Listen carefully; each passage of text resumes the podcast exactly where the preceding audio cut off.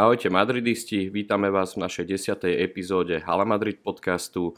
Spolu so mnou sú tu Maťo, David a Vlado. Čaute chalani. Čaute. Čaute. Ahojte. No a v krátkosti sa pozrieme na to, že čomu sa budeme venovať v tejto epizóde podcastu. Určite si rozoberieme domáci aj vonkajší zápas s Chelsea v Lige majstrov. Pozrieme sa bližšie aj na najbližšieho súpera v semifinále Ligy majstrov Manchester City. No a pozrieme sa aj na zápas, ktorý nás čaká cez víkend. Veľmi ťažký zápas so Sevillou vonku. Takže toto bude skôr taký zápasový podcast, ale verím, že sa vám bude páčiť a dostatočne do hĺbky vyriešime každú jednu tému, ktorú sme si teda povedali. Tak chalani, môžeme ísť rovno na to, poďme chronologicky, čiže zápas s Chelsea, vonkajší zápas Chelsea Real Madrid. Poďme si nejak zhodnotiť ten zápas. Eh, Maťo, skús začať ty z tvojho pohľadu, teda nejaké kľúčové faktory toho víťazstva v Londýne. Tak kľúčový faktor je asi iba jeden, čo všetci vieme a to je Karim Benzema a jeho, neviem či povedať, forma alebo kvalita individuálna. A myslím, že, myslím si, že to proti Chelsea aj rozhodlo ten zápas. Eh, bol, možno sme mali trošku navrh, ale Chelsea mala tiež svoje šance, možno keby ich premenila, tak ten výsledok mohol byť iný, ale myslím si, že ten výsledok 3-1 bol výborný z toho prvého zápasu a, a potom sa dostaneme teda k tomu druhému, ale e, lepší výsledok sme si určite aj nemohli prijať a naozaj Benzema ukázal, že je najväčší adept na zlatú loptu tento rok. Mm, ten e, jeho timing, výber miesta, proste videnie tej situácie, aj ten tretí gól napríklad po Mendyho chybe síce, ale išiel tam, bol tam ten hráč a ukázal proste svoju kvalitu a myslím si, že to bol taký najväčší dôvod toho, prečo sme e, vyhrali na Stanford Bridge. Mm-hmm, OK, super. David, čo ty hovoríš na tento zápas? Ako sa ti pozdával? Čo by si vlastne pomenoval nejaké, nejaké také plusy, možno aj, ak aj nejaký mínus nájdeš v tomto zápase? Tak e, ja si osobne myslím, že veľkým plusom tohto zápasu je práve, že Ancelotti nehral to, čo zvykne hrať a konečne to mohlo mať nejakú hlavu a petu. Prakticky prepínal zo 4-3-3 na 4-4-2 miestami s Viniciusom a Benzemom na hrote, pričom Valverde sa stiahoval späť do stredu. Dá sa povedať, že uh, Jednalo sa o možno obdobný koncept, alebo mne to pripomínalo niečo, čo sa snažil hrať s Barcelonou, kedy mu to nevyšlo vôbec. Teraz konečne uh, to dostal hráčom do hlavy, alebo si možno vydiskutovali, čo vlastne od nich chce, keďže s Barcelonou uh, aj sami hráči hovorili, že vlastne nevedeli ani čo majú hrať. A to by som videl asi ako hlavný plus, že uh, konečne Ancelotti sa snažil spraviť niečo s tým ústvom a pripraviť ich m, mm, trošku iným spôsobom, aj čo sa týka zmeny konceptu, nie iba možno nejakých uh, úloh v rámci uh, tej istej formácie. No a uh, hlavné minusy uh, prakticky bol to náš plus, ale ja to vnímam ako minus a to je vlastne to, že Kurtoa zase musel vyťahovať extrémne zákroky miestami, aby, aby vlastne ten zápas sa nevyvíjal možno iným smerom, čiže Čiže ja si myslím, že nebyť jeho, tak e, ten priebeh mohol byť aj trochu iný, ako, ako nakoniec e, sa to ukázalo e, za, poč, pri záverečnom hvízde. Mm, OK, super. O, najmä tá strela Aspilicuetu, to, to by bol, hádam, gol roka. To bola prekrásna strela, ale ešte, že má bol 2 metre a, a chytil ju. Vlado, skús povedať aj ty k tej, k tej zostave alebo možno k tej formácii systému hry, že ako sa ti to pozdávalo celé? Tak mne v zápase s Chelsea sa páčil len prvý polčas, teda v tom vonkajšom, lebo len počas prvého polčasu si môžeme povedať, že, že záloha alebo celá tá taktika fungovala. Čo sa týka druhého polčasu, už bolo vidieť to, čo ja badám už možno niekedy od toho, od toho preloma sezóny, že, že Kroos a Casemiro rapidne upadajú dole na forme.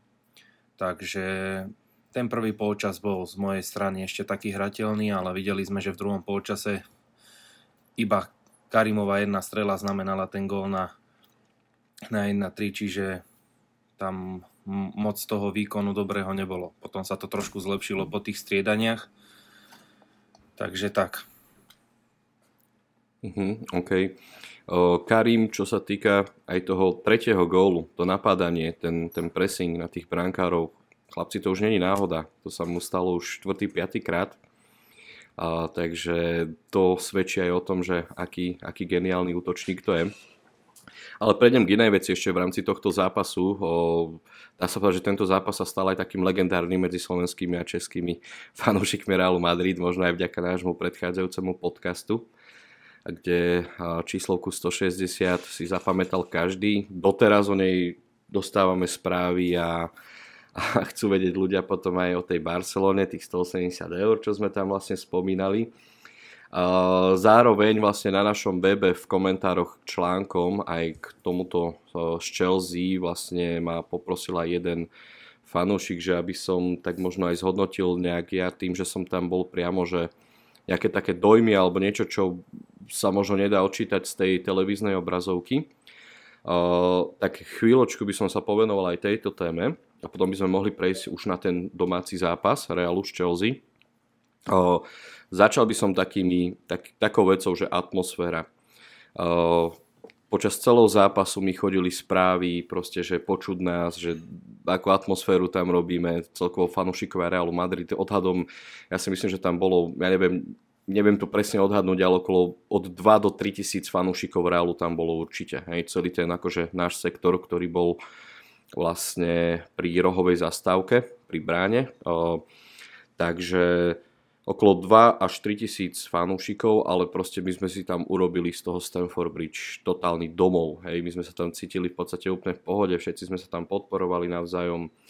A atmosféra bola neskutočná a ja som si potom aj zo záznamu ešte pozrel ten zápas ešte raz a proste bolo to počuť, fakt to tak bolo, ako aj písali ľudia, že že bolo nás počuť a prekričali sme proste ten Stanford Bridge. Akože dobre, jedna vec je, že tí fanúšikovia Chelsea ani nemali veľký dôvod kričať, ale, ale práve by to malo byť naopak, že aj keď sa mústvu nedarí, tak vtedy ho treba nakopnúť a podporiť, ale proste z nášho pohľadu ako fanúšikov Realu to bolo úplne perfektné, geniálne a proste bavili sme sa, na druhý deň sme hlas nemali a bolo to, bolo to fantastické.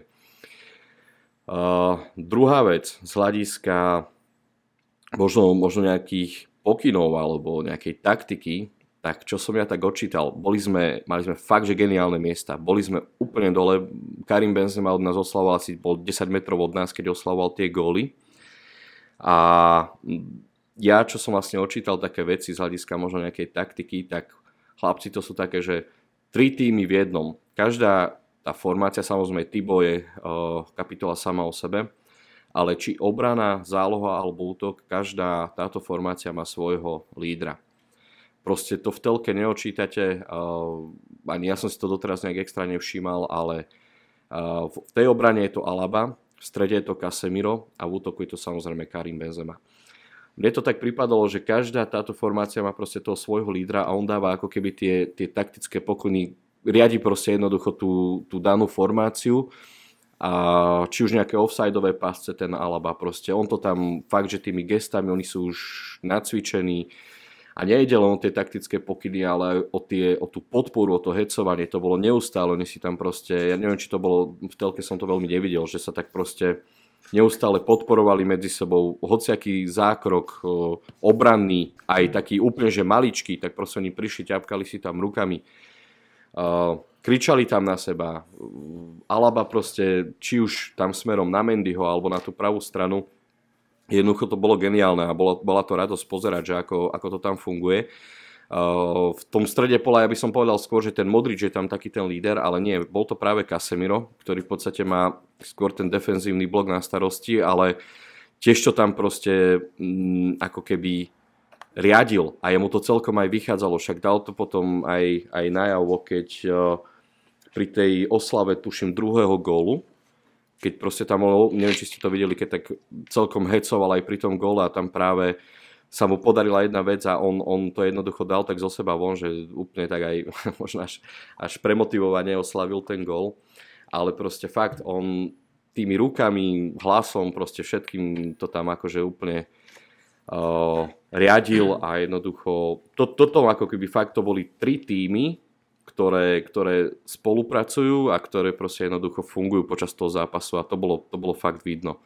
No a Karim Benzema, neviem, asi niekto z vás aj včera posielal do našej WhatsAppovej skupiny také video, ako, ako tam ukazoval nejakú, uh, tuším Paťo nám to posielal, takú taktiku, že na ruke niečo ukazoval Viníciovi, ale mu to potom urobil, on mu tú loptu naservíroval a ten Benzema dal gol. Tak toto bolo fakt, že počas celého zápasu on jednoducho Karim to v podstate riadil. S Fedem som tam takú konverzáciu až nevidel, ale Fede mal podľa mňa aj viac takú defenzívnu úlohu na to, že bol v podstate, že hral krídlo.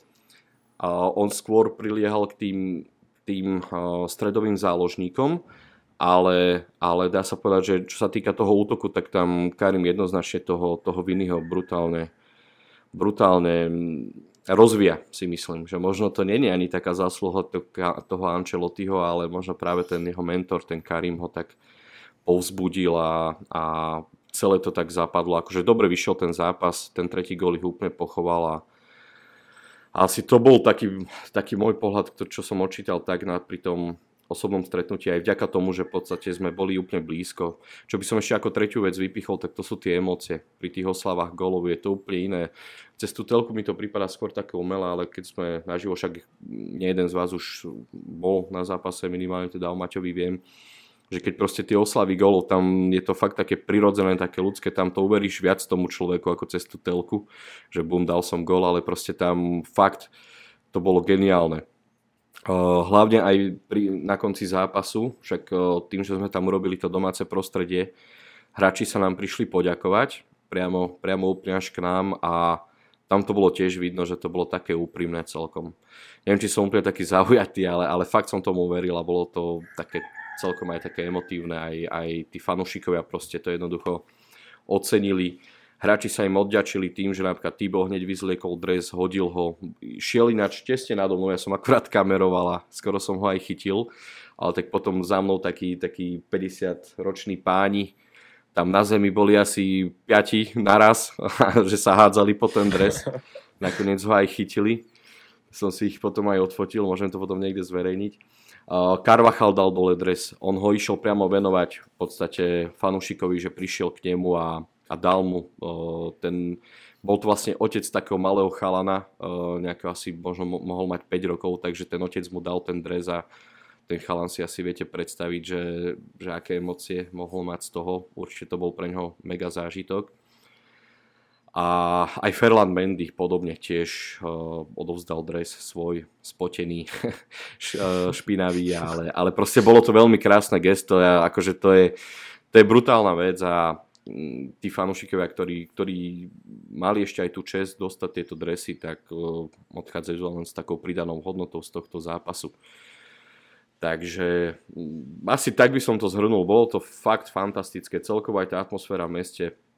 A čo som išiel aj, aj so známym, tak proste ja som rovno povedal, že ja budem chodiť v reál súprave celý čas. Vieme, akí sú anglickí hooligans jedno s druhým. Mne to je jedno, proste ja idem reprezentovať klub ale úplne opačný efekt, proste tam sme sa stretávali v meste, tak viete, Londýn je už mesto, kde v podstate Angličana pomaly nevidíte, videl som ich iba na futbale, takých tých pravých Angličanov. A mm, proste celý čas, ja neviem, keď sme ich poprosili, či nás odfotia jedno s druhým, tak proste nás podporovali, Hala Madrid, Vamos, akože bolo to fakt príjemné, ale to by ma až tak neprekvapilo, až kým sme neprišli na Stanford Bridge, prešli sme asi desiatimi kontrolami, či náhodou niečo u seba nemáme, alebo akože boli fakt prísne tie kontroly. Ešte aj občianske pýtali pasy a tak ďalej. No a už tam zamestnanci priamo Chelsea, tiež proste Hala Madrid, Hala Madrid a to som bol fakt, že taký, že čo, robím tu proste pre Chelsea, som zamestnancom Chelsea a, a podporujem Real. Možno aj keby podporujem ten Real, tak to nedám tak najavo, hej, že predsa je to také nelojálne voči tomu klubu ale bolo to také milé, pre nás to bolo určite milé a cítili sme sa tam fakt ako doma. Dobre to bolo tam aj zorganizované. Na to proste, že tam nemali byť vôbec fanúšikovia, tak to dopadlo celé fakt, že veľmi dobre. Bol to pekný výlet aj so všetkými ostatnými slovenskými kolegami, ktorí my sme tam boli, takže, takže asi toľko by som to tak zhrnul tak v krátkosti. No dobre, ale poďme teda na ten, na ten uh, druhý zápas, na ten domáci. Ten už nebol taký príjemný. Takže Vlado, skús ty pomenovať tie, tie veci, ktoré sa tam udiali, prečo sa udiali možno, alebo celkovo taký tvoj vnem. Tak ja stále sa opakujem, ja neviem pochopiť, kde on chodí na tie základné zostavy a, a čo všetko musia tí hráči ktorí nepatria do tej základnej zostavy, čo všetko musia ukázať, alebo čo všetko musia spraviť na to, aby, aby mohli dostať vo veľkých zápasoch priestor, aby mohli dostať šancu.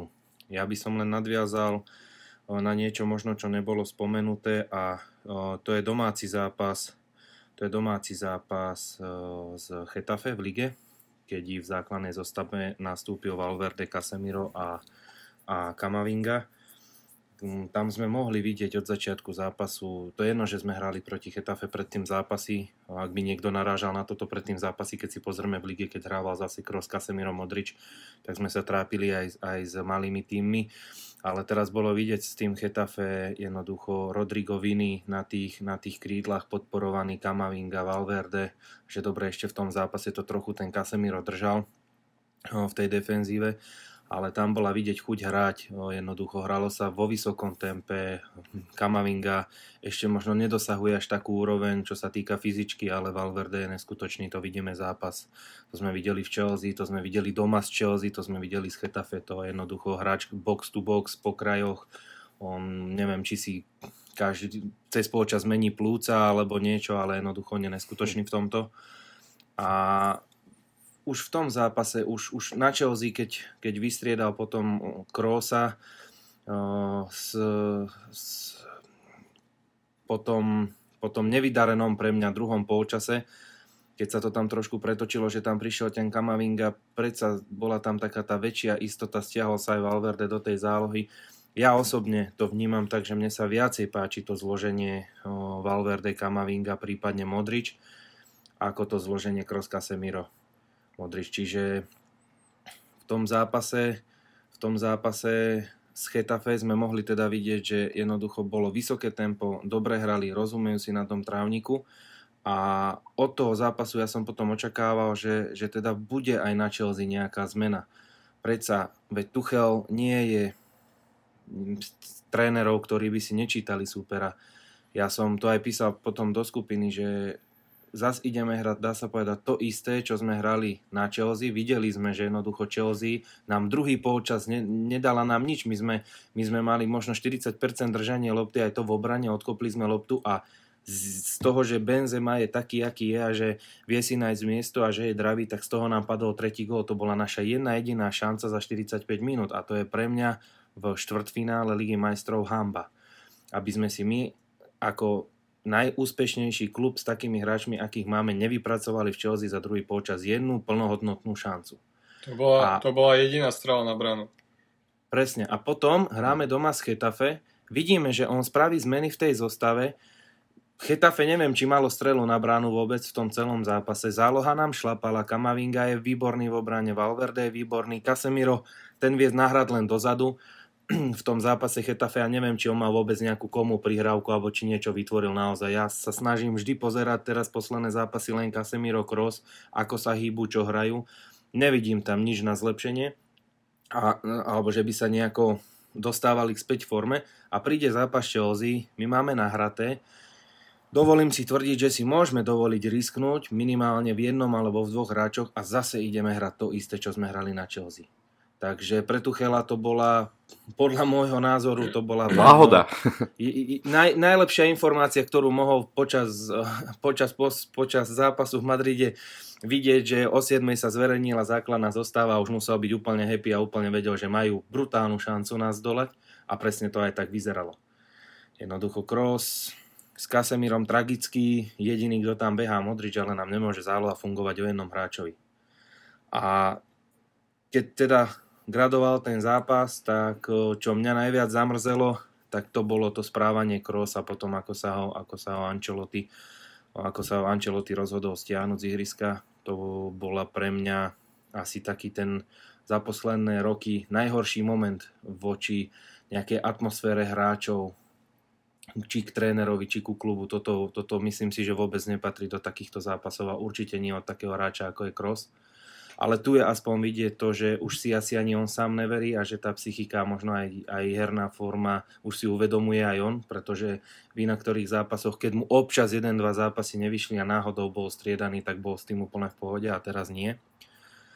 Takže toto bol ešte taký, taký, také ďalšie priliate do ohňa, no a potom chvála Bohu, že sa nám podarila tá akcia a že, že to tam Benzema, teda respektíve, že to tam Rodrigo dala následne potom v predlžení Benzema, takže, takže postupujeme, aj keď som si, není, není som si istý, či sme v, v tom súčte toho dvojzápasu boli lepší super, alebo lepší tým, myslím si, že nie. Pokazil to, veľmi to pokazil domáci zápas a toto sa nám stáva nemôže a duplom nie na domácom štadióne. Domáci štadión musí byť pevnosť, kde musíme hrať svoj, svoj futbal, musíme tých superov, aj keby vyhráme vonkajší zápas 4-0, musíme ich ničiť, musíme ich tlačiť, musia vedieť, že my sme tí lepší a bohužiaľ tuto to nebolo. Ale ja to hádžem celé, bohužiaľ posledné zápasy hádžem celé na Ancelottiho, lebo robí veľmi zlé rozhodnutia základnej zostavy a ako tak trošku si to, trošku si to zachraňuje tým striedaním. Lebo naozaj aspoň tie striedania mu vychádzajú. Mm-hmm. Áno, na tom určite zapracoval. Maťo, ty to vnímaš tak ako Vlado, že keby, dajme tomu v, tom, v tej domácej odvete, nasadí Ancelotti iný stred pola, bolo, bol by ten vývoj zápasu úplne iný, alebo si tiež toho názoru? Tak ja som, nie že nechcel si pripustiť, ale dlho som sa trošku zastával Kasemira Krosa na rozdiel od eh, vláda, lebo však e, veril som tomu, že to je fakt len nejaký pokles formy, ale vidíme, že naozaj je tam asi niečo pravda na tom, že tí hráči stále nie sú na také úrovni, ako niekedy vedeli zahrať. A ja si myslím, že určite, keď prijete vonku s výsledkom 1-3, respektíve 3-1 výhrou, tak je podľa mňa na mieste pretočiť tú zostavu a myslím, že sme to veľmi pekne videli, keď eh, naskočil Kamavinga, o Valverdem ani nehovorím, lebo ten, čo tam dorábal od začiatku do konca, to bol fakt parádny výkon. Eh, naozaj, pred pár rokmi sme vravali, že Dani Carvachal nemá, má asi dvojo pľúc, tak Valverde má asi trojo a videli sme príchodom Kamavingu, čo všetko sa zmenilo, ako sa tam zlepšil ten pohyb v strede ihriska. Paradoxne, nie že paradoxne, ale v podstate tým, že prišiel ten Kamavinga, tak sme stredili aj, e, myslím, že to bol druhý gol, keď Kamavinga vybojoval tú loptu. Nie som si teraz istý. Takže vlastne to bol... Bol kvázi... to druhý. Áno, bol to druhý, áno. lebo on tam vybojoval loptu, nahral Viniciusovi a ten na centroval. Čiže vlastne to bol gol, ktorý ukončil ten zápas, rozhodol ten dvojzápas. Takže aj to je asi taký rozumný argument na to, že prečo možno stavať viac toho Kamavingu, uh, lebo chlapec má proste v sebe nejakú tú výbušnosť, nejakú tú agresivitu, čítanie hry, čo aj pekne ukázal. Sice tam bolo zaváhanie dvoch hráčov Chelsea, hej, videli sme to, že Kante a Loftus-Cheek tam trošku na seba čakali, ale to vôbec nevadí, lebo keby ten, ten, ten Kamavinga tam nešiel, tak by si to nejako uhrali, ale išiel tam proste. Takže určite ja by som čím ďalej tým viac dával šance Kamavingovi, určite Valverdemu a veľmi pekne sa ukázalo aj ten systém s Valverdem na pravom krídle, ktorý kvázi sa trošku mení, keď sa bráni, ale uh, neviem, či to bude možné, keď príde Mbappé, alebo ak príde, ale myslím si, že do konca tejto sezóny, hlavne v tých kľúčových zápasoch, uh, by to bolo asi najlepšie riešenie. Určite by bolo ideálne tak hrať na City, a určite napríklad aj teraz so Sevillou. Takže verím že tomu, že to tak bude, že Ancelotti tam postaví toho Valverdeho na tú pravú stranu, po prípade ho dá aspoň do, do základu a bude tam hrať Rodrigo, ale myslím, že to je teraz asi to najlepšie, čo môže byť, že by hrali Benzema, Vini a Valverde, alebo ak chce Valverde použiť e, v strede zálohy, tak e, tam dať Rodriga, ale nevidím tam teraz Asensia a určite by som dal viac šanci aj Kamavingovi, aby som sa vôbec nebal použiť aj teraz proti Seville a myslím si, že to bude asi aj také riešenie, lebo však Casemiro je vykartovaný. Chvala Bohu. A, a Tony Kroos hrať bude určite, lebo však odohral 70 minút, hej, takže v podstate ho dá hrať podľa mňa, ale dúfam, že ten Kamavinga opäť aj proti tej Seville ukáže tie svoje kvality. No a ako vravel Vlado, po, tých, po tom prestriedaní, aby som sa vrátil k tomu zápasu s Chelsea, tak podľa mňa to rozhodlo aj tie striedania. A aby som trošku podotkol, tak e, akože aj mne je celkom záhadol, prečo, ako sa nám podarilo skoro 40 minút neinkasovať zobranou Vázquez, Carvajal, Alaba, Marcelo, ale nejako sme to zvládli. Lenže tie šance, čo Chelsea mala, ja som ich tam napočítal 5 alebo 7 čistých 100% šancí vyložených. Len teraz fleku poviem dve Puličiča v nastavenom čase, Havers sa mal nejaké dve, tri možnosti, tú hlavičku tesne vedľa napríklad. Takže s obrovským šťastím sme to ustáli a preto, preto si myslím, že Tuchel to aj dobre vystihol, že Real mal viac šťastia, lebo naozaj mal tam, keby Chelsea dala tie svoje šance, tak uh, nie sme v semifinále. Ale na druhej strane dúfam, že Ancelotti sa z toho poučí a proti City, čo je asi momentálne najsilnejší super, ktorý sme mohli, ktorého sme mohli dostať, tak to už bude vyzerať inak celý zápas, nie len nejaké úseky toho zápasu. Uh-huh, OK, super, dík. Uh, David, kľudne povedz aj ty ešte k tomuto zápasu. Ty si si ho užíval asi v nejakom bare, že? Áno, mali sme rezervačku asi na 10 ľudí. Predtým som si vybral ešte na hokej, ale hokej som ani neostával dokonca, išiel som uh, do baru, lebo to bolo na moje meno, čiže musel som tam byť v predstihu. A vlastne videl som celý zápas, čiže ako pravý fanúšik Realu neostanem na hokej na úkor futbalu, čiže Čiže zápas... Čiže zápas som videl, ale nadviazal by som možno na Vlada a uh, tiež, čo mi utkvelo v zápase, bolo hlavne uh, krosové gesto smerom k lavičke, keď bol striedaný. Ale na druhej strane som uvažoval nad tým, že celá tá situácia okolo zálohy a problém vlastne s, s tým, s tou nerotáciou zostavy, či či vlastne e, to môžem e, či to môžem vlastne označiť za chybu trénera, keďže uh, je ťažké povedať, že či, či to Ancelotti myslí napríklad úprimne s takou zostavou. Uh, na druhej strane to gesto uh, Krosa mohlo znamenať to, že, že tá morálka týmu by uh, v prípade, že ten Kroos s Casemirom pôjdu na lavičku a Ancelotti im dá najavo, že že sa nebudú objavovať v základnej zostave, lebo nemajú formu, lebo tá forma klesá a vlastne hasia tie chyby iba skúsenostiami, ktoré majú z dlhoročného pôsobenia. E, či by to neznamenalo taký úpadok morálky, že tomu týmu by sa možno prestalo dariť. E, ja som rozmýšľal nad tým, že, že prakticky ak by išiel Kroos na lavičku dlho, dlhodobo a zastúpil by to napríklad Kamavinga, či by, či by prípadná chyb, či by prípadné chyby Kamavingu ako hráča potom, potom nevyústili do toho, že by, že by nastali enormné problémy v tom týme. Že Kroos by začal upadať na morálke, vrátil by sa do zostavy, nebolo by to už to, čo, čo to bolo a nastali by ešte hĺbšie problémy podľa mňa. V tom útoku to nie je až také výrazné, lebo uh, dá sa povedať, že na, na tej pravej strane nemá formu nikto, akože takú, že by mal z dlhodobého hľadiska hrať uh, pravidelne.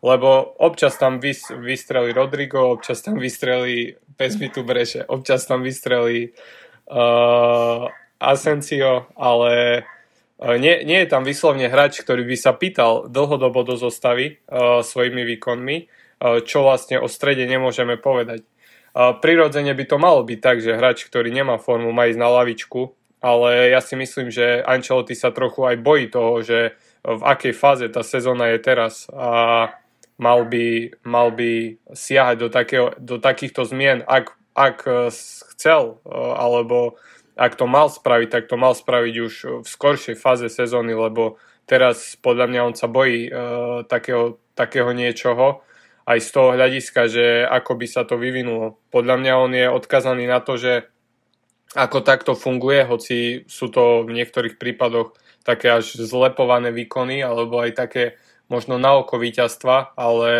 verí tomu, lebo podľa mňa mu nič už ani neostáva do konca sezóny. Ale ak e, podľa mňa naj, najhoršie, čo bude, bude podľa mňa, ak v tom nastolenom trende bude pokračovať aj v ďalšej sezóne.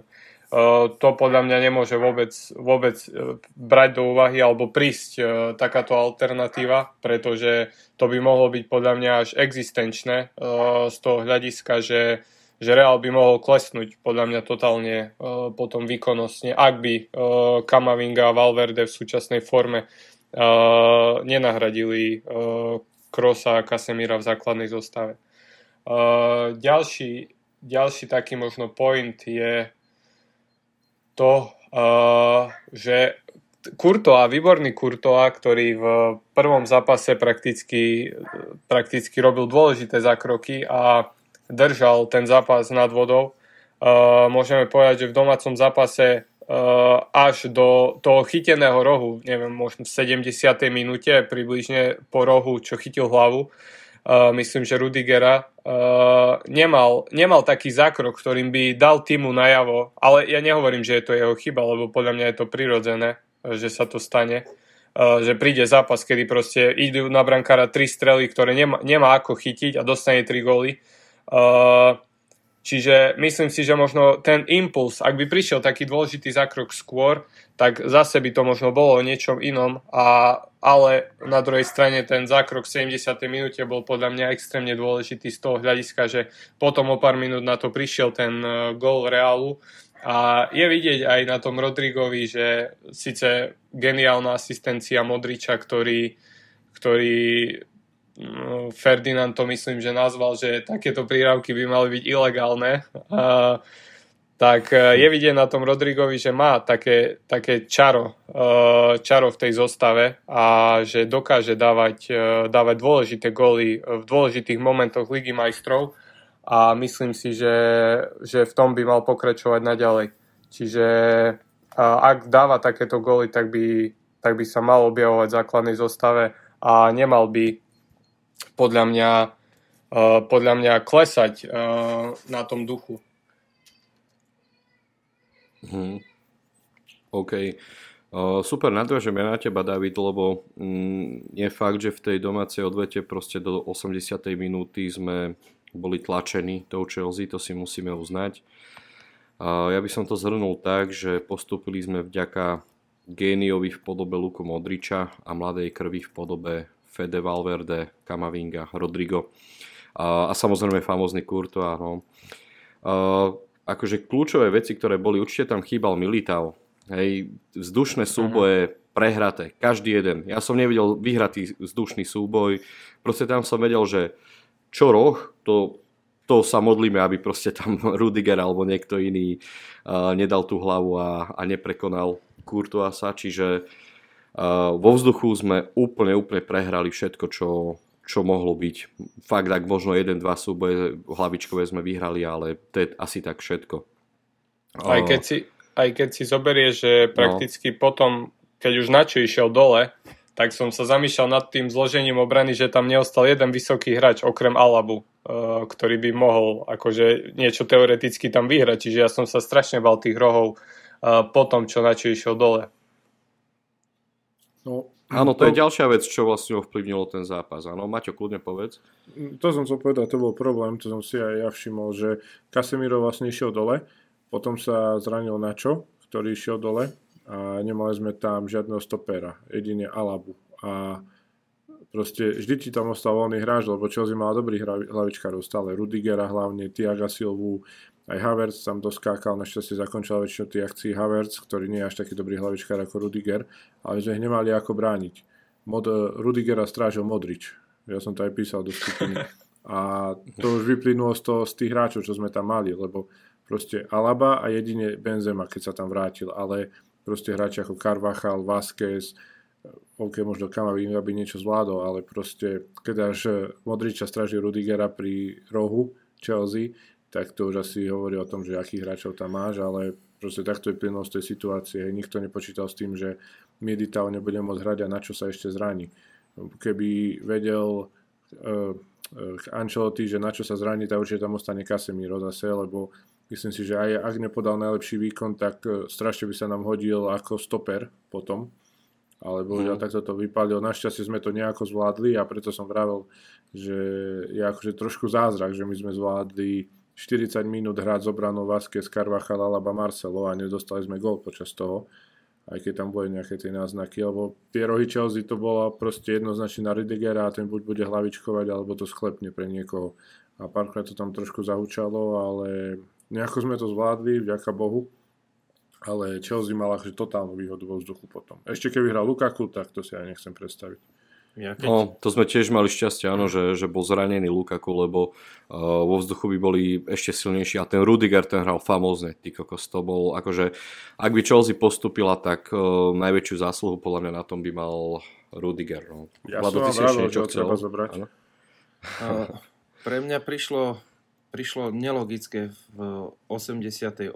minúte to striedanie, ale celkovo, ja keď sa nad tým zamýšľam, uh, asi asi posledných 15 zápasov vždy spraví Ancelotti tak nelogické rozhodnutia do piče a vždy je všetko OK. Nikdy sa nestane, že by sme na, to, na tom klakli. Veš, aj tie základné zostavy sú úplne zlé, ale, ale máme nejaké to šťastie, že sa to tak dokope. V 88. minúte, keď som zbadal, že strieda teda zraneného Nača a ide tam Lukas Vázquez, tak si len tak hovorím, na čo potom, na čo potom tvorí súpisku 24 hráčov a bere si tam aj mladých talentovaných hráčov z Kastily.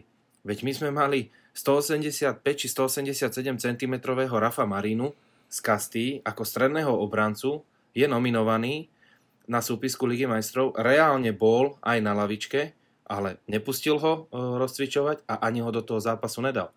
My máme stopéra na lavičke a my tam dáme Vaskeza a Carvachala posunieme do stredu obrany. Jakože to je tak nelogické rozhodnutie a úplne, úplne mimo a tak či tak nám to vyšlo a za 40 minút sme nedostali gol. Veš. Ja si... Takže to je, to, je, to sú podľa mňa tak smutné rozhodnutia, čo on robí, ale tak mu to vychádza, že veš, nemôže si na to dovoliť, dá sa povedať, ani nadávať, tak jak nadávam ja. Lebo však buď rád, buď rád, ty vole, vyšlo to, ale vieš, ja byť v koži toho Rafa Marinu, tak ako, ja neviem, podľa mňa to, čo David hovoril o tej, o tej mentalite a o tej psychike tých hráčov, ja stále sa bojím toho, že ich položí práve toto, že nedostávajú šance. Lebo si mladý, si talentovaný hráč. Hovoril som to v minulých podcastoch. Prečo je Haaland tam, kde je? Prečo sa Vini vypracoval tam, kde je? Vini, Vinicius je u nás jeden jediný hráč, ktorý aj keď hral tri zápasy prd, my sme nemali inú možnosť len tam dať jeho, lebo Hazard bol stále zranený, ale teraz vidíme, že sa to ovocie zbiera, že jednoducho on aj keby 10 zápasov nezahral dobre, ale ten mladý hráč musí začať hrávať. On musí nasávať tú taktiku, musí nasávať tú atmosféru, ten futbal, učiť sa s tými hráčmi. Na lavičke sa to nenaučí. A ešte stále môžeme byť radi, že aj ten Valverde, keď naskočí buď pozranený, alebo ho nedáva hrávať, alebo aj ten Kamavinga, tak zahrajú tú extra triedu. Ale ja sa bojím toho, že čím ďalej to bude takto pokračovať, a nadviažem na to, čo Dávid povedal, v budúcej sezóne, keby to náhodou stále takto pokračovalo ďalej, tak akože my sme, my sme KO. To už mu, ja neverím tomu, že mu to bude vychádzať toľko zápasov, alebo nedaj Bože dve sezóny v kuse. Čiže buď tam bude musieť prísť ozaj, keď príde Mbappé, že bude hrať tú pravú obra- tú, to pravé krídlo, tá záloha sa bude musieť prekopať. A určite to nebude tým, že sa odstaví Modrič, lebo na Modričovi vidíme, že jednoducho on graduje. On už je tak vyzrelý hráč, pripomína mi strašne Pirla. Videli sme, čo dokázal robiť Pirlo v 38 rokoch. V americkej lige v 40 jednoducho on si spravil 3-4 km za zápas, ale mal 50 prihrávok a všetky našli príjemcu, komu nahral. Čiže... Vlado? A v americkej lige by si to nedal aj ty? A tak zase možno aj hej. ale, akože, ale akože z princípu, že, že jednoducho to sú, to sú presne tie typy hráčov, ktoré na to majú aj v takom veku. Ale ja sa hovorím, naozaj, sa, naozaj som bol, až som strácal, ja som normálne pozeral som na ten televízor, že, že akom toto myslí vážne. Vieš, to je, mm. keby sa, zra, zraní, sa zraní sa Kurtova a vieš, on by dal Mariana do brány a pritom tam máme Lunina. Vieš, vážne, to sú, to sú, tak, ne, to sú tak nelogické rozhodnutia, čo on robí a ty vole, aj tak mu to bude vychádzať, vieš. Čiže ja som bol trošku z toho smutný, vieš, že na čo tam potom má toho mladého stopera, keď, vieš, ty si stvoríš, na čo potom však, ozaj, nech si tam nechá štyroch hráčov do útoku, štyroch do zálohy, máš 8 hráčov na lavička vybavené, lebo však tak či tak, keď bude obrana zranená, pôjde tam Vázquez. Však prečo? Dajme tam Vázqueza. Však ale ako si tam obhodil toho niekoho z Chelsea, neviem, už si nepamätám, kto to bol. Ja som si ja. hneď spomenul na teba, že Ježiš, aký genius toto, tento Luka. Takže, ako... Ale podľa mňa tam e, išlo o to, že zase má tých hráčov, ktorým verí a nejako veril, že Carvajal to v strede zahra, lebo ja si myslím, že keď bol zdravý Vajecho, lebo mal ten COVID, ktorý je hierarchii ešte nad tým Rafom Marinom, tak ani Vajecha by tam podľa mňa nedal. No, ja si tiež myslím, že by tam nedal Vajecha. By sa, ja, to toho, ale by sa toho bál, že proste nemá možno tie skúsenosti, nemá také herné vyťaženie. A skrz toho tam podľa mňa nedal toho Rafu Marina. Aj keď áno, bolo by to logické, ale proste 19-ročný chlapec, ktorý ešte nehral záčko, alebo hral pár minút, neviem. A proste mu neveril. To podľa mňa je to trošku nelogické, chápem tvoj pohľad, ale zase z druhej strany z jeho pohľadu uh, skôr si obhájí to, že tam dám 30-ročného hráča, ktorý má skúsenosti s ligou, s ligou majstrov, ako tam dám 19-ročného chlapca, ktorý prvýkrát uh, hrá s mužmi na tej najvyššej úrovni. A teraz, si to, teraz si to aj obhaj, lebo mu to vyšlo, ale ako ty vravíš, že niekedy fakt máme viac šťastia ako rozumu. Áno, no, našťastie sme teraz postúpili, ale no, bolo, bolo to trošku také Hovorím, že podľa mňa ten Tuchel sa, tuším, Lado, ty si to spomenul, že ten Tuchel sa musel takto aj, že povedať si, že yes, keď videl tú zostavu, lebo systém hry bol v podstate Určite. úplne ten istý ako v tom prvom zápase. A on, on presne, on možno s tým aj rátal, lebo presne tie taktické zmeny, ktoré on urobil v tom systéme hry, poukázali na tie nedostatky, ktoré sme, alebo takto, že to, čo im nefungovalo v tom prvom zápase, im perfektne zafungovalo v, to, v tejto domácej odvete ja neviem, napríklad aj tú zmenu, čo urobil, dajme tomu, Aspelykvetu zamenil s Alonzom.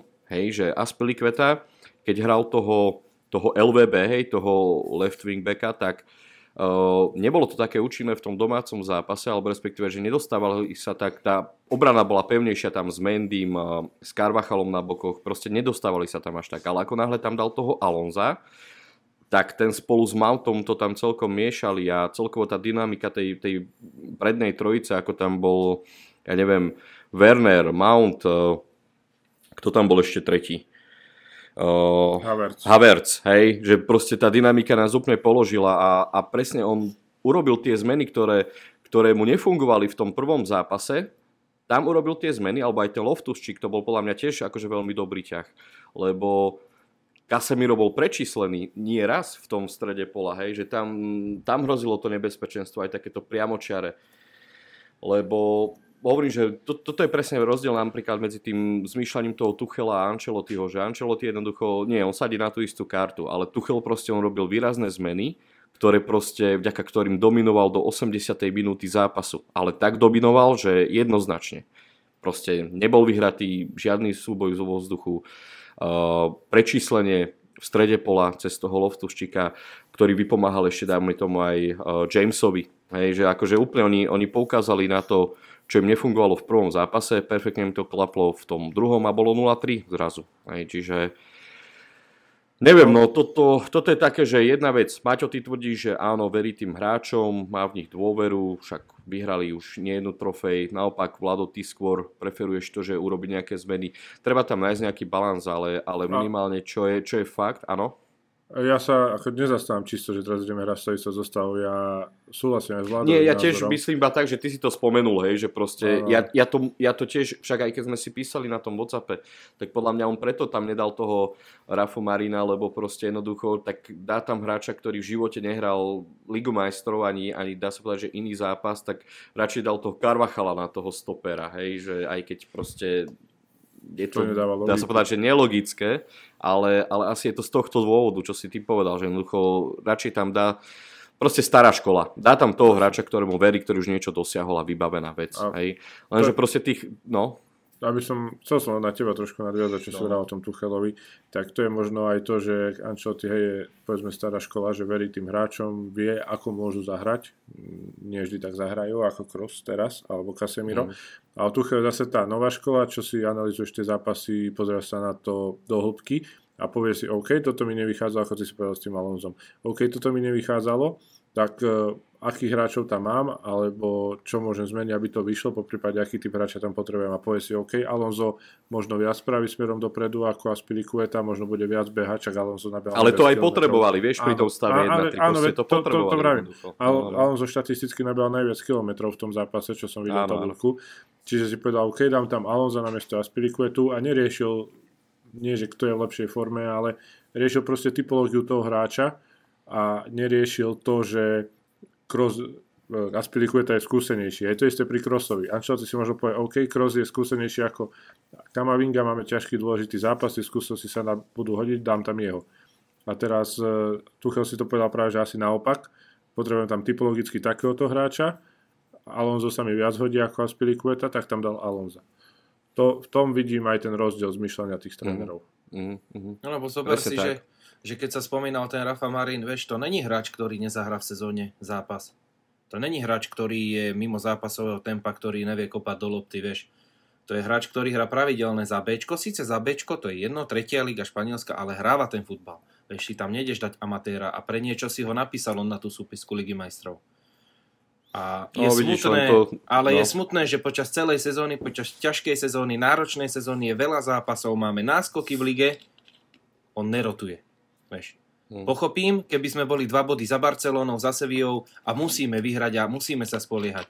Ale ty vole, my sme mám, máme komfortné náskoky, môže si dovoliť skorej striedať tých hráčov, dať im už voľno v 60. minúte nie. Pravidelne striedanie 75 plus a pravidelne rovnakí hráči. A to je na tomto smutné. Ja som, zved, ja som zvedavý teraz e, teoreticky, ak vyhráme titul, povedzme 3-4 kola pred koncom, že bude jasné, že sme majstri že či bude, či aspoň tam dá hrať tých eh, hráčov, ktorí nehrávajú až tak. tak keď, už ani, keď už ani tam nedá, tak, tak to už ťažko. No. Minimálne Lunin a takíto hráči by si zaslúžili pár minút ku koncu sezóny, to určite. určite. A ja som chcel ešte nadviazať, keď tu bola tá téma v krátkosti Tuchel, tak o, asi 3 roky dozadu, ešte keď pôsobil vlastne on v Borusii, Nigelsmann pôsobil v Lipsku, tak chodil, bol jeden veľmi dobrý dokument na nemeckej stanice, kde vlastne rozoberali týchto trénerov a neviem, či, sa, či, či do hĺbky pozerávate, aké už všelijaké technológie a podobné veci majú štadióny, tak napríklad veľmi veľa, veľmi vo, väčšom, vo väčšej obsiahlosti bolo práve dokument o Tuchelovi a Nigelsmanovi, ako pracujú.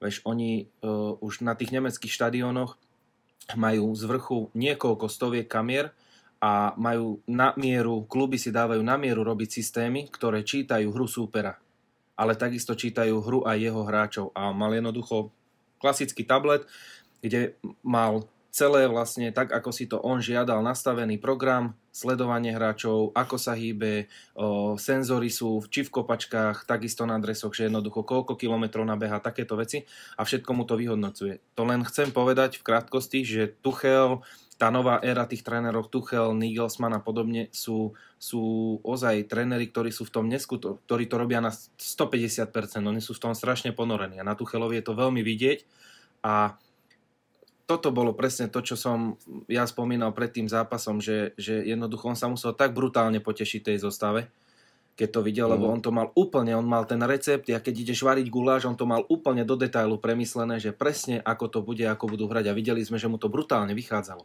Veš. Čiže, guláš alebo frankfurtskú polievku. Alebo ne? frankfurtskú polievku, hej. takže takže to, to som chcel len na margo tých trénerov, že, že povedať, že, vieš, že Ancelotti je síce tá stará škola, ale, ale hovorím, jednoducho chce to, chce to trošku inak zmeniť tú filozofiu a, a, a zmeniť ten prístup k tým hráčom, lebo budeme na tom doplácať podľa mňa. Ja si myslím, že z veľkej časti, možno ma za to niekto nebude mať rád, ale z veľkej časti nám dosť hrá aj to šťastie, ktoré samozrejme potrebujeme. To určite. Mágia, mágia. Ale tá mágia a to šťastie spojené no. v tým je, je, je to naozaj, lebo hráme hrozne, to musím povedať, väčšinu zápasov hráme hrozne, nedá sa na to kúkať, ale potom hovorím, keď sa to dobre prestrieda a dá sa tam ten správny mix tých hráčov, tak sa dá na to pozerať. A na tom by sme mali stávať. Ono, ja by som ešte na jednu takú, takú výraznejšiu zmenu poukázal, ak porovnám ten prvý zápas Chelsea a, a tou domácou odvetou, že napríklad aj tá zmena s tým Loftus Čikom, že on nielen smerom dopredu pomáhal, ale ak ste si všimli, tak Uh, Vinicius bol vymazaný v tom druhom zápase. Proste dobre, potom prihral na ten gól, hej, keď Kamavinga vybojoval loptu a, a Benzemovi to naservíroval tam, kde potreboval, ale proste Vini bol vymazaný z toho zápasu a to bolo práve vďaka tomu, že ten Loftus Cheek tam uh, vypomáhal Risovi Jamesovi a proste jednoducho nebola šanca, že by sa tam Vini nejakým spôsobom výraznejšie presadil. Čiže fakt toto klobúk dole pre Tucholem, že on to, on to namiešal dobre, Uh, o to viac ho to muselo srať po tom zápase, že nepostúpil, lebo taktika mu vyšla perfektne. Za mňa to bol úplne geniálne taktický zvládnutý zápas, fakt, že klobúk dole, ale jednoducho, no asi to zdôvodníme tou mágiou Ligy majstrov v rámci Realu Madrid, že nebolo to nejak súdené a no, potom zase rozhodla tá genialita Luku Modriča, Rodrigov gól a viac menej veriť som veril ja aj keď bolo 0-3, že jednoducho, jednoducho vieme postúpiť. Ale už keď sme išli do predlženia, tak tam Real Madrid malo kedy prehra. Takže uh, tam to už bolo viac menej také, že mali sme síce šťastie, čo si aj ty tuším Maťo povedal ohľadom tých niekoľkých čistých šancí aj v predlžení, ale uh, tak je to nastavené, tak to bolo dané, proste jednoducho sme postúpili. Ale opäť sa vrátim k tomu, že Tuchel ten zápas zvládol geniálne. Toto bola ukážka trenerského uh, nejakého, nejakého skillu, takže to bolo, to bolo fakt, že dobre. Dobre chalani, myslím si, že sme uh, dosť podrobne rozobrali ten dvojzápas s Chelsea a poďme sa sústrediť na ďalšiu fázu Ligy majstrov a to je semifinále a opäť ťažký súper. Zase treba si povedať, že prešli sme cez Paríž, ktorý bol pasovaný za top favorita, keď tam prišiel Messi a všetci títo ostatní hráči. Prešli sme cez nich, prešli sme cez Chelsea, ktorý je obhaj, ktorá je vlastne obhajcom uh, titulu z minulého roku a, a nás sa zároveň aj vyradila v minulom roku, takže postupili sme cez, dá sa povedať, dvoch veľmi ťažkých súperov, no a teraz nás čaká asi iná šialka kávy, Manchester City, Pep Guardiola. Poďme sa pozrieť na to, že čo očakávame od tohto zápasu, možno nejaké porovnanie tých hráčov toho herného systému. David, kľudne môžeš začať ty. Ako to vnímaš teda tohto supera? Tak Manchester City ja vnímam ako úplne niečo iné, čo bolo doteraz, e, keďže e, aj keď sa pozrieme na to z toho trenerského hľadiska, môžeme vidieť, že čím lepší tréner, tým má Ancelotti väčšie problémy vzdorovať tomu systému. Podľa mňa dôležitú úlohu, ak sa vrátime spätne cez toho vyraďovacieho pavúka, zohralo aj to, že kto vedie Paris Saint-Germain, pretože ja osobne to tu hovorím často, ale pre mňa Početino nie je dobrý tréner. Početino nemá na to uh, ako keby uh, uchopiť ten systém a pracovať s takými veľkými hráčmi, ako je napríklad uh, ako je napríklad Paríž, kde má veľa hviezd a má to dať dokopy, dať tomu nejakú hlavu, petu a podľa mňa Ancelotti takého trénera predčí. Prišiel zase Tuchel, a už sa ukázalo, že Ancelotti má s tým problémy. V prvom zápase on, on s tým podľa mňa aj počítal, že, že s tým budú problémy, lebo vie, aký je Tuchel tréner, vie, že dostáva málo gól, vie, že jeho systém šľape. A preto musel prikročiť aj k tým zmenám, ktoré sme videli, zmenil, trochu obmenil formáciu. Z začiatku mu to vychádzalo, ale ako hovoril Vlado, fungovalo to tak jeden polčas.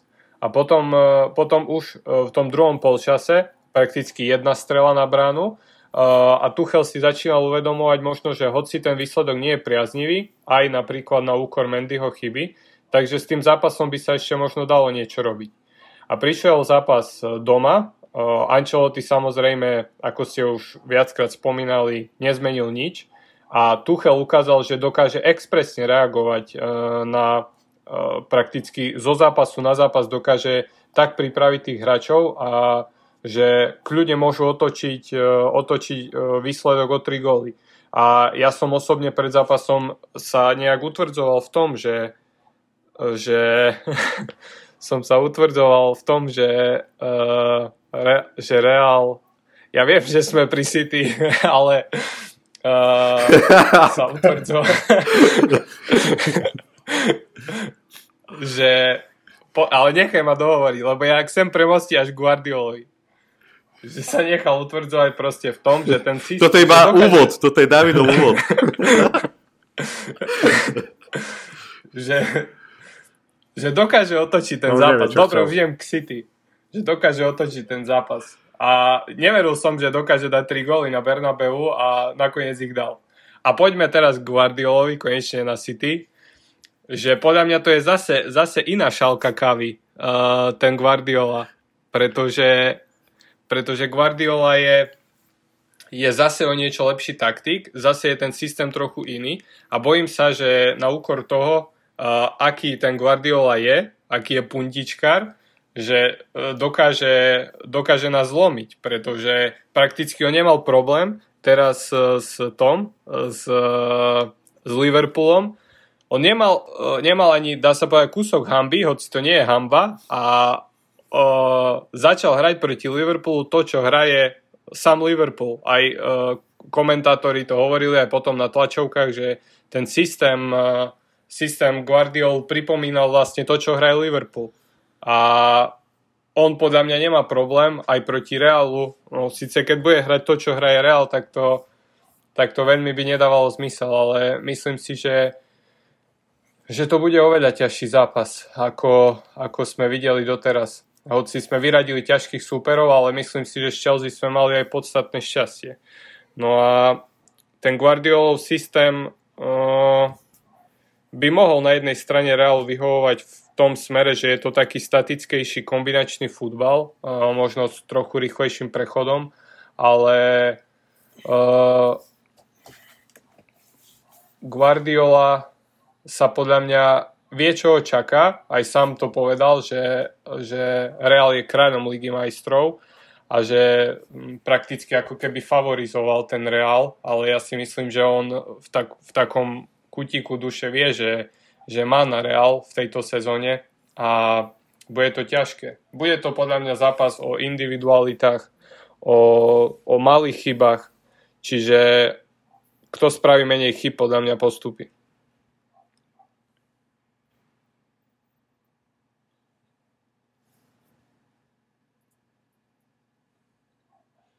Marek asi vypadol, tak môžem pokračovať v mojom monologu.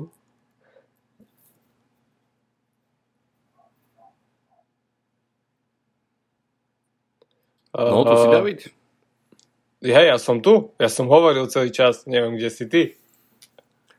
Dobre, dobre, už si skončil, hej, lebo, lebo nám vypadávaš, akože tebe sa to nahráva, čiže našťastie to bude zaznamenané áno, v rámci áno, zvukovej stopy, áno. ale neviem, že či, sme, či si skončil alebo nie. Hej, hej, už, už som akože No, dopovedal, čo okay. som mal na srdci. Dobre, super. Uh, dobre, takže City, čo sa týka herného štýlu, uh, alebo respektíve formácie, tak tam je jednoznačne preferovaný systém 4-3-3. Uh, Maťo, čo myslíš, čo bude také kľúčové, aby sme sa dokázali v rámci tých jednotlivých línií presadiť cez tohto súpera? No, takto v prvom rade z zápas, dvojzápas Chelsea bude dvojzápas, kedy nám už šťastie nebude stačiť. Takže mm-hmm. tam už musíme podať fakt skvelý výkon.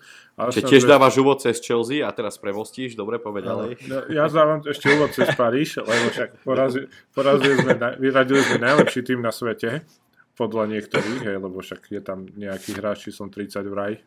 A potom sme vyradili obhajcu Ligy majstrov, víťaza Ligy majstrov.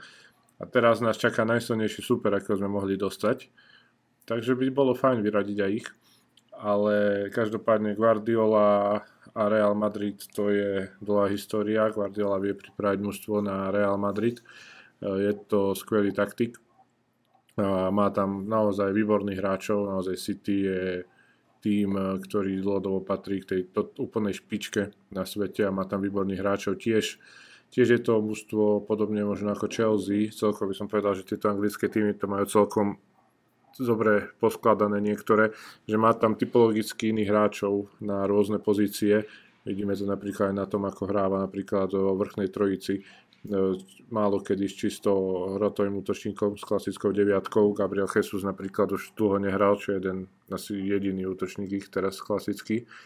Takže sám som zvedavý, ako to aj postava, posklada, ale, ale bude to naozaj veľmi ťažký zápas. Real bude musieť podať zodpovedný výkon v obrane, preto verím, že všetci hráči budú zdraví, hlavne Militao a Alaba, ktorí sú teda takou, takým nosným pilierom tej obrany a samozrejme aj Mendy, keďže to City je v tej kombinácii veľmi dobre, tam naozaj má hráčov ako Foden, De Bruyne, kde stačí jedna prihrávka za obranu a môže byť zle. Ale zase na druhej strane ja trošku verím, že, že práve na City bude opäť platiť Karim Benzema a po prípade rýchlosť Viniho, e, alebo celkovo tie naše najlepšie, najlepšie zbranie, pretože aj napriek tomu, že City má veľmi dobrých stoperov, tak ja si myslím, že že jedna dobrá lopta od Modriča na Benzemu to znova môže rozhodnúť. Takže e, paradoxne si myslím, že to budú rozhodovať defenzívy a nie ofenzívy tento, tento dvoj zápas. A bude to o tom, kto sa k tomu lepšie postaví a celkovo tam musí byť koncentrácia od prvej do poslednej minúty. Paradoxne neviem prečo, ale neočakám veľa gólov. Očakám možno také 3-4 za celý dvoj zápas takže uvidíme, či sa to naplní, ale Brian, je to asi, je to asi najťažší super, ako sme mohli dostať. Uh-huh. Uh, neviem, či ste pozerali odvetný zápas Atletika, domáci teda zo City. A zase tam ten druhý polčas zo strany Atletika bol, myslím si, že, že to môže byť taký, alebo taký ten recept na tohto supera, lebo dá sa povedať, že City nehralo, hej, v úvodzovkách povedané. Atletico ich, dobre, bol to, bola to iná situácia, bol to už ako keby štvrtá štvrtina toho zápasu, takže bolo logické, že Atletico potrebovalo streliť gól, takže bol logický ten tlak, ktorý vyvinuli na tohto supera, ale zároveň uh, si myslím, že od, z, tohto, z tohto druhého polčasu odvety domácej pre Atletico uh, si vieme zobrať nejaký príklad a čo by mohlo platiť vlastne na tohto súpera. Vlado, práve v tomto zápase sa také dve kľúčové postavy zranili v rámci Guardiolovho týmu. Je ešte otázne, či nastúpia, samozrejme dovtedy je ešte čas do toho 26. ale zatiaľ sú normálne, aj, aj som si to pred chvíľou preveril, že sú evidovaní ako zranení hráči. Jedná sa teda o Kyla Walkera a, a Kevina De Bruyneho. Čiže stabilní hráči základnej zostavy. Myslíš si, že keby aj títo hráči uh, chýbali, ovplyvní to ten, ten Guardiolov tým z hľadiska možno nejakej taktiky alebo systému hry? No určite áno. No, ja De Bruyne považujem za stavebný kameň o, taktiky a futbalu City. Stáva na ňom už roky, takže je to určite, je to určite porovnateľný hráč, ako my máme Modriča. Takže myslím si, že je tam mal by mať problémy bez, bez De Bruyne a takisto aj bez Walkera. Takže, takže v tomto je to taká menšia pomoc pre nás. Uvidíme, či sa stihnú vôbec uzdraviť o, za dva týždne, respektíve za 12 dní. Za 11, že 20, 26. s nimi hráme, že? Takže za 11 áno, áno. dní. Je to 11 dní. De Bruyne má nejaké poranenie s členkom. O, čo som bližšie čítal, odhadujú sa 3 až 4 týždne. No, ale či to je zase len nejaký filozofický ťah alebo niečo také, že to, vieš, noviny a, a tlačovky znesú, tam sa môže povedať hoci čo uvidíme, budeme múdrejší pred tým samotným zápasom. Ale o, ak môžem pokračovať, čo sa týka zápasu s Chelsea, by som to, by som to chcel zakategorizovať do štyroch takých hlavných, do štyroch alebo piatich takých hlavných o, bodov, ktoré si ja myslím, že môžu ovplyvniť tento dvojzápas. O, prvá najdôležitejšia vec pre mňa a z pohľadu aj, aj toho, čo my hráme, tak nech sa nám darí v tom, čo sme teraz dobrí a to je efektivita. Vieme, viete aj vy určite dobre, že proti City ja neočakávam, že my si spravíme 15 šanci za tvoj zápas. To bude tak max do 10 šancí, z toho možno 5 alebo 6 bude takých tutoviek a gólových, takže bude potrebné ich, ich využiť. Čiže prvá taká dôležitá vec v tomto dvojzápase z môjho pohľadu bude efektivita čo si myslím, že by na City mohlo platiť a všeobecne viem, že platilo,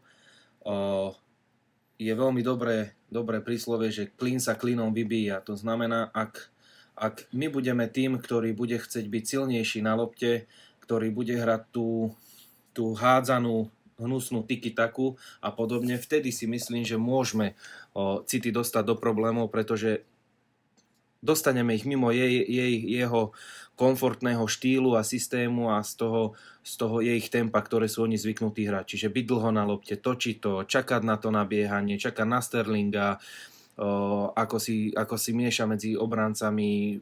Vieme, že City hrá ten, ten, ten dá sa povedať, niekedy nudný futbal, alebo niekedy ešte Guardiola, čo predvádza v Barcelone, že, že jednoducho je to len okolo tej 16 a, a je to trpezlivé čakanie. Takže myslím si, že keby sme my skúsili byť tí, ktorí budú, a hlavne vo vonkajšom zápase, dlhšie na lopte, tak by si ty mohlo mať problém s tým, že by sa nevedeli dostať do toho svojho herného tempa. Čo sa týka tretieho, tretieho bodu, ktorý by mohol byť rozhodujúci, by mohlo byť konečne tá rotácia trošku prekvapivá základná zostava. Lebo Guardiola takisto je veľký mak, ktorý si rád číta súperov a súperových hráčov a veľmi ľahko sa v momentálnej situácii dá nájsť recept na to, ako odstaviť Krosa ako hlavného tvorcu hry. Na Modriča nenájdete recept, to vidíme, že to sa nedarí žiadnemu klubu. Ani keby boli osobky a boli by dvaja hráči pri Modričovi, vidíme, že on jednoducho si ten priestor nájde a je mu jedno, kde bude behať s loptou, on jednoducho tú loptu má na tých nohách a tvorí hru. Takže možno by som tam zamiešal trošku práve to, čo sme sa bavili s tou základnou zostavou, že, že skúsi to na, na, to, na ten taký štvorlistok, že, že Kamavinga, Casemiro, Modrič a Valverde teda na pekáčko, že, že bude teda taký ten viac defenzívne, defenzívne práve krídlo ako ofenzívne a mohlo by to fungovať lebo vieme, že na tej ľavej strane pôsobí Sterling, čiže by mohol byť dosť nápomocný uh, Valverde v tomto. A čo je možno štvrtá taká vec, uh, čo sa týka City, tak ja si myslím, že máme väčšiu šancu postúpiť do finále. A máme väčšiu šancu kvôli tomu, že není na nás vyvíjaný taký tlak ako na City, skrz úspechu v Lige majstrov. Uh, Guardiola mal jasný cieľ vyhrať Ligu majstrov, pri, počas pôsobenia v City dostal neskutočné prostriedky na to, aby si vybudoval tým, ktorý chce. Šťastí sa mu to aj darilo, ale nikdy tento úspech neprišiel. Čiže ja si myslím, že môže hrať aj toto trochu, že tí hráči možno budú chcieť, budú z toho doslova nadržaní, že áno, však už v semifinále ideme tie posledné kroky, ale môže im to zväzovať nohy. Čiže nemusí to byť uh, z City, z jej strany také, že však vyndú na ihrisku a idú hrať ten svoj typický fotbal a, a jednoducho pôjde to samo a, a bude im to vychádzať. Čiže aj toto môže byť jeden z aspektov, ktorých môže ako keby mentálne brzdiť v tom, aby podali ten výkon, ktorý chcú. A možno by som doplnil poslednú vec a to je, že ja si myslím, že rozhodne domáci zápas a magická noc, ktorá bude v Madride. Spolu s tebou, hej? No, verím, že áno. Takže... Ale iba, Povedz to. Ale iba s tebou. Iba s tebou. Nie, tuto, nie, nie, tuto treba, Maťko treba... so mnou. Takže... Nechce sa vyvolať. Vidíte, aký je Maťo? Vladovi povie, že áno, ide a tuto verejne vyhlasuje, tak. že nechce sa mu. Nepovedal som mu to ešte. ale musím uznať, že má dobré argumenty, ale zase tak na druhej taký strane... Pod, ako... taký, také natáčanie podcastu z Magickej noci, vieš. Vieš, ale ty musíš sa naučiť trošku samostatne žiť. Ako keď vyjdeš do Serede, tak stratíš sa. v Madride nie sú horálky. Však toto. Tam sú iné pochutiny. Hej, hej. Aj, no dobre. Uh, Takže ja by som to okay. zhodnotil asi mm-hmm. takto. No. Mm-hmm. Do takých štyroch hlavných a piatý pridaný bod ja si myslím, že presne ako si povedal, že ten väčší tlak bude vyvíjaný na to City, aj ako na všetky tieto šejkovské kluby, takisto ako Paríž minulý rok proste nevyhral. Ja tvrdím, že tí môžu robiť, čo chcú tí šejkovia, nejak je tá karma tak daná, že, že im to nebude súdené. Ja verím, že teda postupíme cez to City a, a užijeme si parížske finále. Z Villarreal. môže byť, môže byť. Čak prekvapenie tam nastalo z pohľadu Bayernu určite. A, a či už na vonkajšom nám, akože včera, ako, ako teda už bolo definitívne, že mm, aj tie termíny presne určené, že kedy budú zápasy zo City, tak ja viem, nám prišlo asi 15 žiadostí od členov, čo sú vlastne lístky, či už na manchesterský zápas, teda ten, ktorý sa odohrá v alebo aj na domácu odvetu. Takže je o to obrovský záujem, takže ja som rád, že že či už my, tá naša partia na Chelsea, takisto budeme mať určite zástupcov v Manchestri. Uh, nebude to síce až, až také biele peklo v hľadisku, ako bolo včera na Camp Nou, ale, ale, ale určite to bude v početnom zastúpení. Uh, k tomuto iba trošku už, keď som do toho troš- zabrdol, Uh, absolútne ma sklamali tí barcelonskí fanúšikovia, ale že absolútne. Ja som si z nich nikdy ani... No dobre, robil som si srandu v rámci možností, hej, ale, ale, ale nejak vždy som prejavoval rešpekt tomu klubu, či už aj k Besimu, proste k tomu klubu jedno s druhým, ale totálne sa zahrávali týmto, čo urobili, že vlastne urobili si kšef na tých lístkoch a, a videli sme, nevedel si, že či, či ten Camp je Santiago Bernabeu, alebo, alebo je to fakt barcelonský štadión proste úplná blamáž a, a našťastie im to aj tá karma vrátila v podobe toho, že Frankfurt postúpil. Uh, nemôže sa toto stať klubu, ktorý je proste nevlastní ich žiadny šejk, je to proste podobná štruktúra ako Real Madrid, proste Socios a, a oni proste spravia toto, že tí, tí vlastní fanúšikovia, dobre, je to Európska liga, asi sú zvyknutí na iný štandard podobe Ligy majstrov, ale, ale spraviť toto milovanému klubu a ako sa oni vlastne pasujú za tých srdciarov a ako pred chvíľou ešte nemuseli byť vôbec na, na, na futbalovej mape kvôli tým finančným problémom. A oni ešte spravia toto, tí fanúšikovia, akože si toto neviem predstaviť. Toto je totálna blamáž a, vo svete futbalu, ja neviem, pre mňa je to obrovské sklamanie z pohľadu tohto, čo sa včera stalo v tej Barcelone. Oh, nevadí. No, to, to som len trošku odbočil od témy, ale dobre, myslím si, že k tomu City sme si povedali, dá sa povedať, že aspoň v rámci možností, ktoré máme, ktorými informáciami disponujeme v tejto chvíli pred tým zápasom, možno ešte stihneme nejaký ten jeden podcast dať pred, eh, pred zápasom zo City, uvidíme. Ale hlavne teraz sú tie kľúčové zranenia v rámci uh, ich týmu.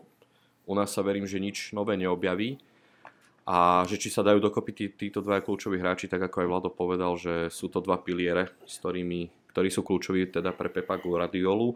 Ale zase on vie zarotovať, mm, vie tam doplniť, má bohatú lavičku z Premier League, určite tú najbohatšiu, takže nejaké zastúpenie tých hráčov by tam určite bolo, takže netreba to úplne podceňovať, aj keď nejaký vplyv to určite bude mať. Ale poďme sa ešte pozrieť na, teraz na víkendový zápas so Sevillou, teda Sevilla Real Madrid. Môžeme povedať, že už ak sa nám podarí dosiahnuť 3 body v tomto zápase, tak to bude celkom dobrý signál k tomu, aby sme získali ten majstrovský titul.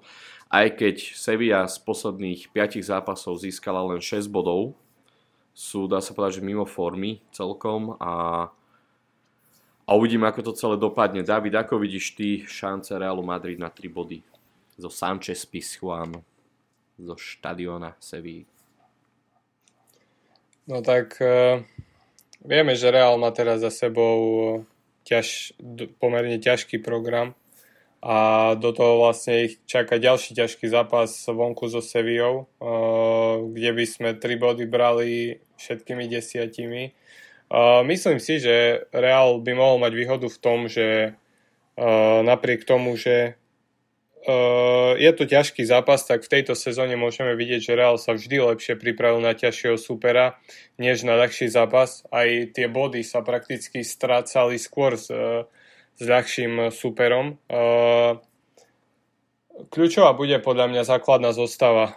Je to obohraná pesnička, ale myslím si, že ako hovoril aj Vlado, že tá absencia Kasemíra nemusí byť na škodu a mohla by práve, že práve že pomôcť Reálu v tom, že Ancelotti bude nutený zmeniť ten systém a e, dať tam iného hráča na, na miesto Casemira. Tiež sa vráti do zostavy e, Militao, e, ktorý teraz v Lige majstrov nehral, bude oddychnutý.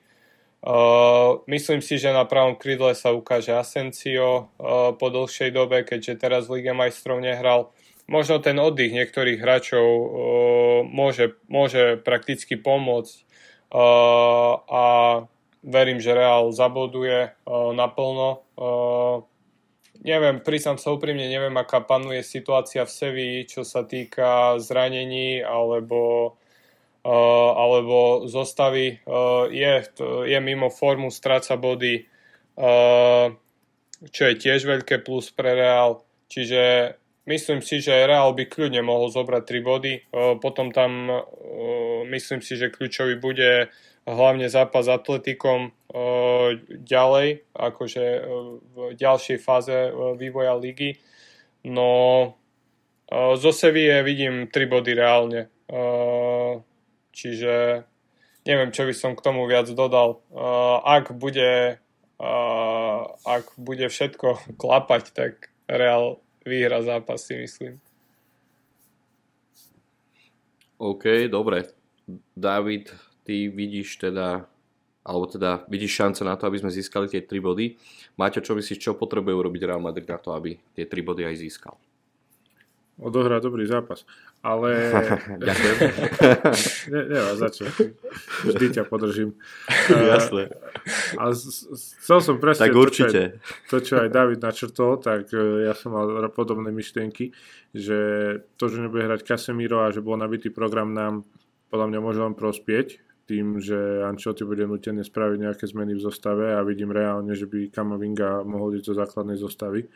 Po prípade tiež ten Asensio a možno ďalší hráči, povedzme, no Sebeos nie, ten mal pozitívny test, ale sú tam hráči, ktorí hrávajú menej, teoreticky tam vidím aj Iska.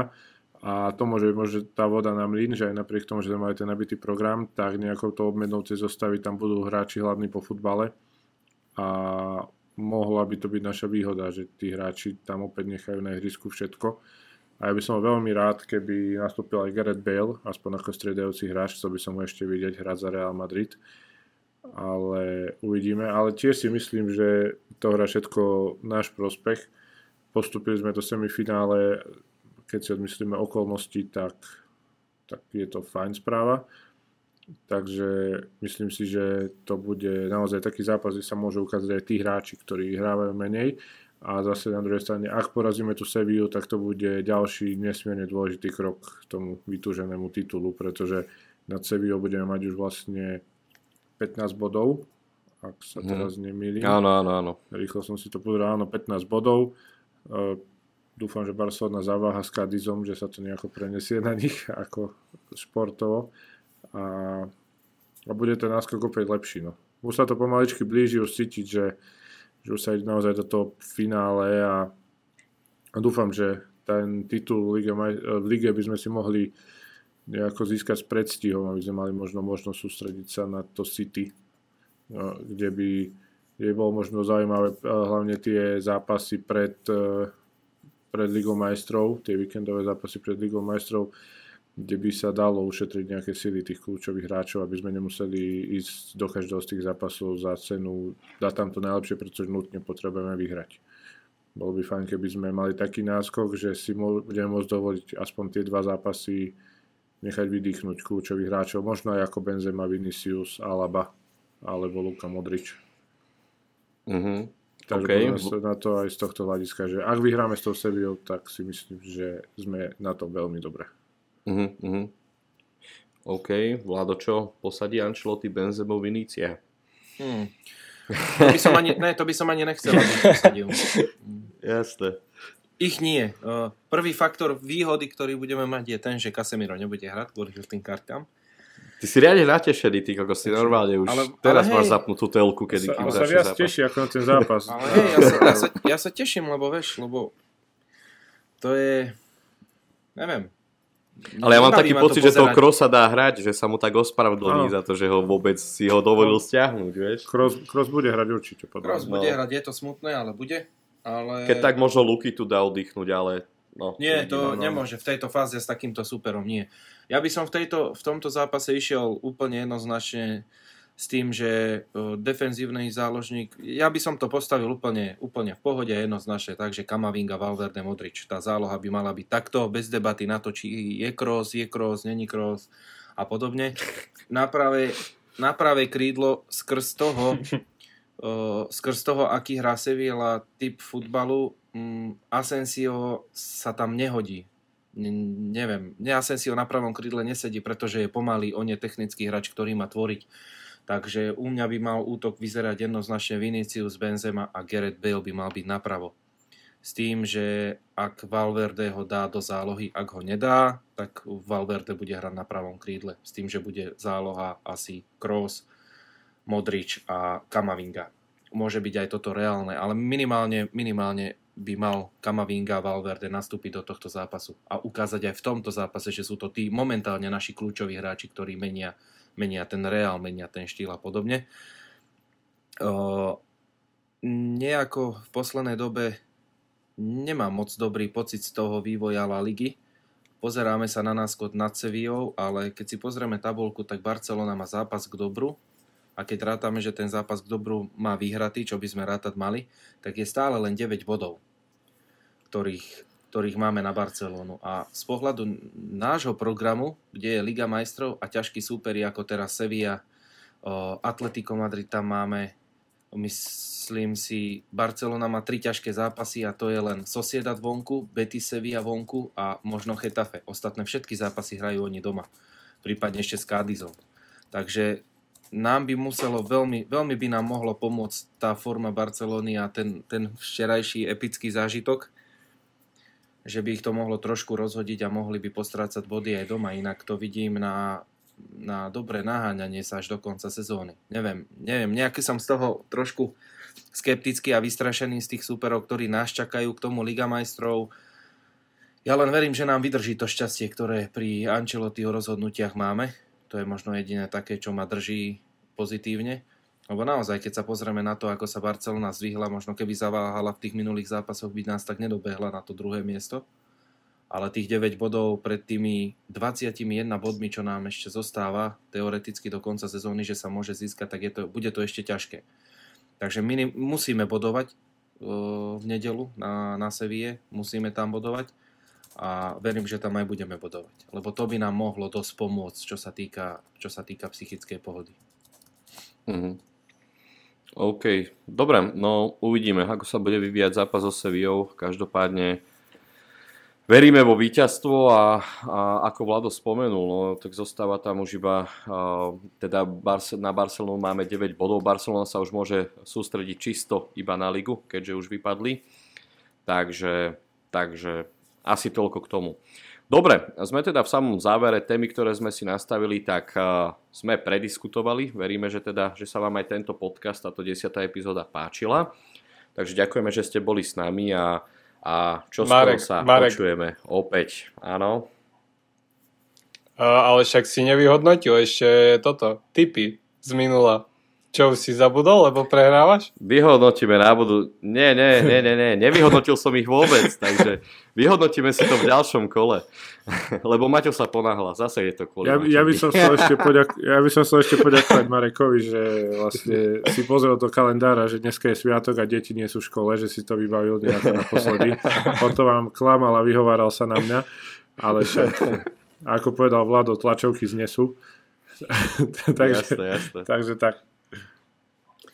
No, tak vidíte, s týmto záverom som nepočítal, tak no, je to tak, ako to je, ale tak veríme, že na budúce to plánovanie bude lepšie. Skutok sa nestal, nič ste nepočuli. Do Madridu nejdeme. hej, hej. Dobre, tak ešte raz ďakujeme a užite si veľkonočné sviatky, takže čaute. Ahojte. Ahojte. Čaute.